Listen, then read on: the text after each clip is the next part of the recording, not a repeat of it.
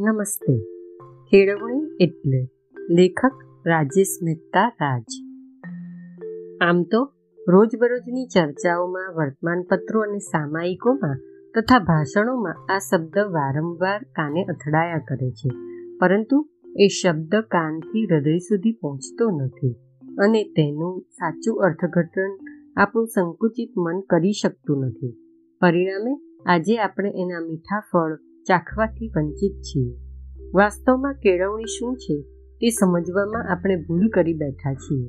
બાળક પાંચ વર્ષનું થાય એટલે કંકુ ચાંદલો કરી શ્રીફળ વધેરી અને નિશાળના વર્ગની ચાર દિવાલો વચ્ચે તેના વજન કરતાં વધારે પુસ્તકોની વચ્ચે બેસાડી તેની બાળ સહજ ચેષ્ટાઓ કલ્પનાઓ અને અરમાનોને શિક્ષકની ધાક ધમકી અને પુસ્તકોના થપ્પા વચ્ચે દાબી દેવાની પ્રવૃત્તિને શું આપણે કેળવણી કહીશું?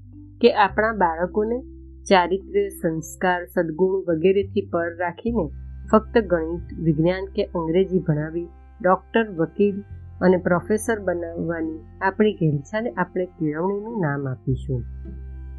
એક બાબત સ્પષ્ટ અને વાસ્તવિક છે કે જ્યાં સુધી શિક્ષકો, વાલીઓ કે શિક્ષણ સાથે સંકળાયેલા દરેક વ્યક્તિ કેળવણીની સાચી સંકલ્પના નહીં સમજે, ત્યાં સુધી ભારતનો દરેક ક્ષેત્રમાં વિકાસ શક્ય નથી.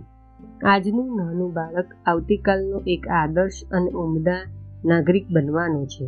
માટે જ્યાં સુધી નાનપણથી એ બાળમાં સાચી કેળવણીના બીજ રોપાય નહીં, તો દેશનો પાયો એટલો નબળો જ રહેવાનો. આજની પ્રવર્તમાન શિક્ષણ સંસ્થાઓ અને શૈક્ષણિક પ્રવૃત્તિમાં ચારિત્ર ઘડતર અને માનવ નિર્માણ માટેનું શિક્ષણ અમુક જાગૃત સંસ્થા સિવાય ભાગ્યે જ જોવા મળે છે. કેળવણી શબ્દને બાળકના સર્વાંગી વિકાસ સાથે સંબંધ છે. કેળવણીનું મુખ્ય ધ્યેય માનવ ઘડતરનું છે. કેળવણી શબ્દ ચારિત્ર્ય, સદાચાર, સદગુણ વગેરે સાથે નિસ્બત ધરાવે છે. ફક્ત પુસ્તકો, શિક્ષકો, વર્ગખંડ કે બ્લેકબોર્ડ સાથે નહીં. સ્વામી વિવેકાનંદ કહે છે, વ્યક્તિની સંપૂર્ણ વ્યક્તિમત્તાનું પ્રગટીકરણ એટલે કેળવણી. દરેક વ્યક્તિની અંદર ઘણું બધું છુપાયેલું છે. ઘણી સુષુપ્ત શક્તિઓ તેમાં દબાયેલી પડી છે. તેની આ શક્તિને બહાર લાવી તેનો સંપૂર્ણપણે વિકાસ કરવાનું કામ કેળવણીનું છે. આ જિંદગીમાં દરેક પરિવર્તન અને સંઘર્ષ સાથે બાદ ભીડીને પોતાનું અસ્તિત્વ ટકાવી રાખે એવી સમર્થ શક્તિ અને ખુમારી જે વ્યક્તિને આપી શકે તે જ સાચી કેળવણી છે. એક વ્યક્તિ સ્નાતક થયા પછી પણ પોતાનું ગુજરાન ચલાવવા રોજ જુદી જુદી ઓફિસોમાં નોકરીની શોધમાં ધક્કા ખાય છે. કોઈ ધંધો કે વ્યવસાય કરવાની તેમનામાં આવડત નથી. જો આટલા વર્ષો પછી પણ તેનામાં પોતાના પગ પર કેવી રીતે ઊભા થવું એ કૌશલ્યનો વિકાસ નથી થયો, તો આટલા વર્ષ તેણે સ્કૂલ, વર્ગખંડ અને ચોપડીઓના ઢગલા વચ્ચે વ્યર્થ વિતાવ્યા છે. આજના પ્રવર્તમાન સમયમાં જે શિક્ષણ આપવામાં આવે તે વ્યક્તિને પોપટિયા જ્ઞાનથી ભરીને જીવનની વાસ્તવિક પરિસ્થિતિ અને એને સમજવાની કોઠાસૂઝથી દૂર રાખે છે. સાચી કેળવણી એટલે કોઈ પણ વ્યક્તિ જિંદગીના કોઈ પણ ક્ષેત્રમાં કોઈ પણ સંઘર્ષ કે મુશ્કેલી વચ્ચે પણ અડીખમ ઊભા રહેવાનું સામર્થ્ય બક્ષે એવું સર્વાંગી વિકાસનું શિક્ષણ. કેળવણીનું બીજું કામ વ્યક્તિમાં ચારિત્ર્ય સંસ્કાર અને સદગુણોનું સિંચન કરી કુટુંબ, સમાજ અને રાષ્ટ્ર પ્રત્યેના તેના કર્તવ્ય અને ફરજનું તેને ભાન કરાવવાનું છે. પ્રાચીન સમયમાં ઋષિમુનિઓ પોતાના શિષ્યોને વિદ્યાદાનની સાથે સાથે તેનામાં વિનય, વિવેક અને નમ્રતાના ગુણોનો વિકાસ થાય તેવું શિક્ષણ પણ આપતા. આજના સમયમાં ગણિત, વિજ્ઞાન અને અંગ્રેજીના થોથા ઉથલાવીને ડૉક્ટર કે એન્જિનિયર બનેલી વ્યક્તિ પોતાના કુટુંબ સમાજ કે રાષ્ટ્ર પ્રત્યે પોતાની ફરજ સમજતી નથી અને સ્વાર્થી બની જાય છે.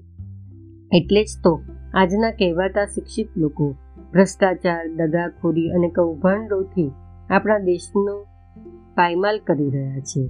શું તેઓએ સ્કૂલમાં રાષ્ટ્રગીત પ્રતિજ્ઞા અને દેશભક્તિના ગીતોનું શિક્ષણ નથી લીધું? રોજ શાળાએ જઈ જગતના મહાપુરુષોના જીવનચરિત્રો અને બોધકથાઓ શું નથી વાંચેલી? ભારત મારો દેશ છે, બધા ભારતીયો મારા ભાઈ બહેન છે, આ દેશના કલ્યાણ અને સમૃદ્ધિમાં જ મારું સુખ રહ્યું છે. આવી પંક્તિઓ આપણે હોંશે હોંશે ગાઈએ છીએ, પણ એનું ફળ આપણને આવું શા માટે મળે? આનો અર્થ એ કે સાચી કેળવણી શું છે તે હજી આપણે સમજી શક્યા નથી. આપણા દેશના ડોક્ટરો, વકીલો અને ઊંચી ઉપાધિ મેળવેલી વ્યક્તિઓ જે સ્વાર્થી છે અને દેશદાજ કે રાષ્ટ્રહિતની ભાવનાથી દૂર છે તેવી વ્યક્તિની જરૂર નથી. પણ જરૂર છે એવી વ્યક્તિઓની, જેના દરેક વિચારમાં રાષ્ટ્રનું કલ્યાણ અને હિત રહેલું હોય. રગે રગમાં દેશદાજ અને સાચી રાષ્ટ્રભાવના અને ખુમારીનું લોહી વહેતું હોય. ત્યારે જ આપણે સાચી કેળવણી મેળવી છે એમ કહી શકીશું. તો ચાલો સાચી કેળવણીને આત્મસાત કરી દેશની દરેક વ્યક્તિનું માનવ ઘડતર અને ચારિત્ર્ય ઘડતર કરી કેળવણી શબ્દની ચરિતાર્થતા સિદ્ધ કરવાનો સહિયારો પ્રયોગ કરીએ. વંદે માતરમ. અસ્તુ.